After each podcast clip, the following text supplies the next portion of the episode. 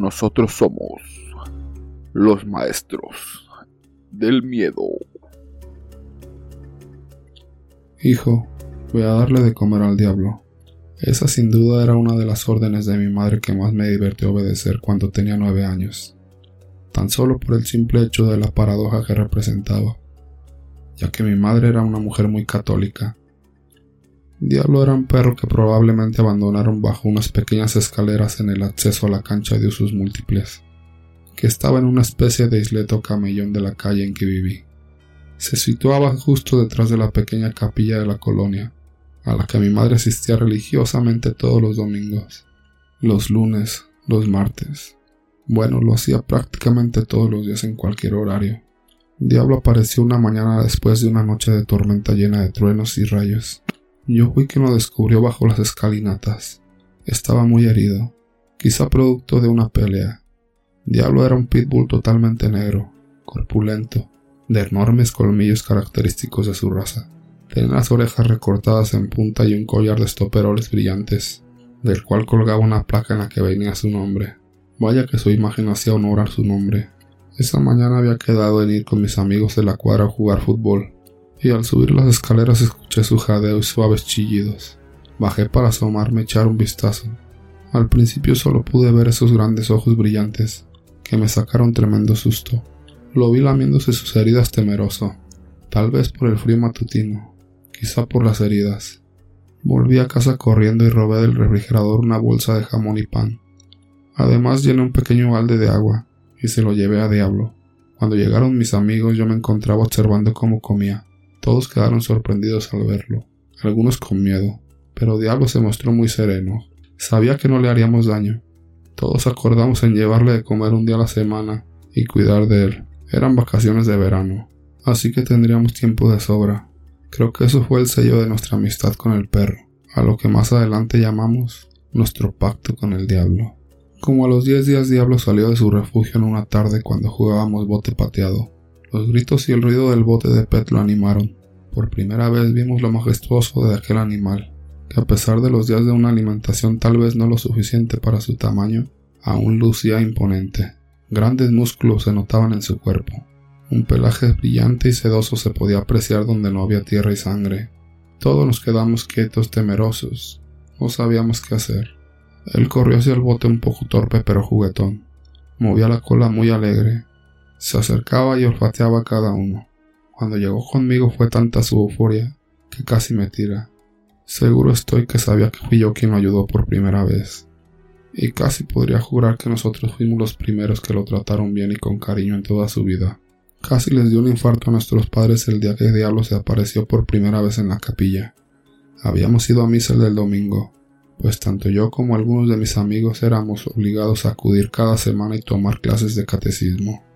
Pudo ser el aroma comida y garnachas que se vendían afuera en una especie de kermés, lo que llamó su atención. Yo comía unos ricos tacos de canasta que tanto disfrutaba.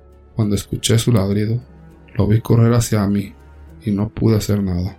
Algunos papás jalaban a sus niños entre murmullos de temor y pánico. Diablo solo quería jugar y ahí estábamos todos sus amigos. Mi madre asustada me gritaba con voz y cara de espanto que me alejara de esa bestia. Quieto, diablo, dije en voz alta. Todos los feligreses y el sacerdote enmudecieron al escucharme, y más de una señora de la tercera edad se santiguó. Mis amigos soltaron la carcajada.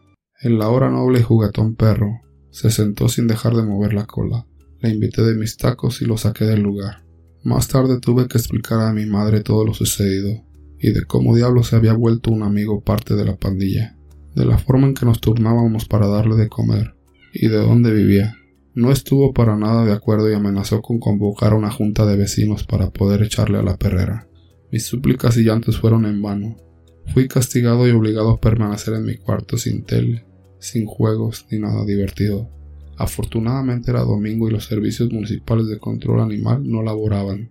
Subí a mi recámara y vi por la ventana a Diablo al otro lado de la acera. Estaba sentado, quieto, sin dejar de mirar a mi casa. Lo miré con nostalgia. No sabía qué sería de él en la perrera. Eso me entristeció y me acosté a dormir para no pensar en ello. Abajo mi madre cocinaba la comida del día. Me llegaba a esa hora tan entrañable aroma a frijoles de la olla en barro que le gustaba poner a coser. Aún enfurecida conmigo refunfuñaba mientras elaboraba sus artes gastronómicas, herencia de la abuela. El timbre de la casa sonó. Era una de las vecinas que iba a reclamar porque mi perro no se movía de donde yo lo vi a través de la ventana, y eso le incomodaba, además de darles miedo, pues al querer espantarlo Diablo se puso a gruñir a la defensiva. Así mi madre y la vecina comenzaron una discusión al respecto. En la cocina la olla de frijoles servía toda flama. La intensidad del hervor comenzó a producir esa espuma que se genera al cocinar estas leguminosas, y comenzó a regarse tanto hasta apagar la flama de la parrilla. El gas siguió saliendo mientras mi madre continuaba en su discusión con la vecina. Al otro costado de la estufa mamá tenía una cazuela prendida con aceite para el guiso del día. Cuando el gas que escapaba llegó hasta la parrilla aún prendida, se generó un flamazo tan fuerte que incendió rápidamente las cortinas. La cazuela se volteó regando el aceite caliente por todos lados. Esto sirvió de combustible, y en un santiamén toda la planta de abajo ardía en llamas. Yo no me di cuenta, seguía recostado en la cama. Los gritos desesperados de mi madre y la vecina me despertaron. En la ventana una cortina negra de humo y fuego golpeaba el cristal como queriendo entrar. Quise salir de la recámara por la puerta, pero las llamas habían avanzado rápido. Al tomar el puño de la cerradura, este quemó la palma de mi mano. La acción de girar la perilla y jalar fue tan rápida como el ardor que sentí. Logré abrir la puerta, aunque con eso solo logré que el humo entrara e invadiera por completo la habitación. No había manera de salir. La casa se había convertido en un infierno. La gente afuera comenzó a juntarse.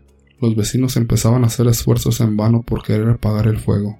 Echaban cubetadas de agua que no hacían más que expandir las llamas.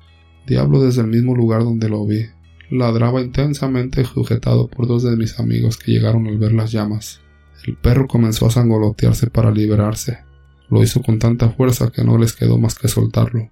Diablo corrió hacia la casa sin ningún reparo pasando empujones por entre la gente, y sin temor alguno se introdujo a la casa. Adentro todo era lumbre, brasas y humo. Diablo avanzó cual si conociera cada rincón. El fuego quemaba su pelaje y su piel a cada paso que daba, cuando entró a la recámara yo estaba tirado en el suelo. Los ojos me ardían y lagrimeaban por el intenso humo, pero pude ver una silueta a través de las llamas. Sus ojos no mostraban miedo, ni temor, solo valor. Es como si estuviera en su hábitat.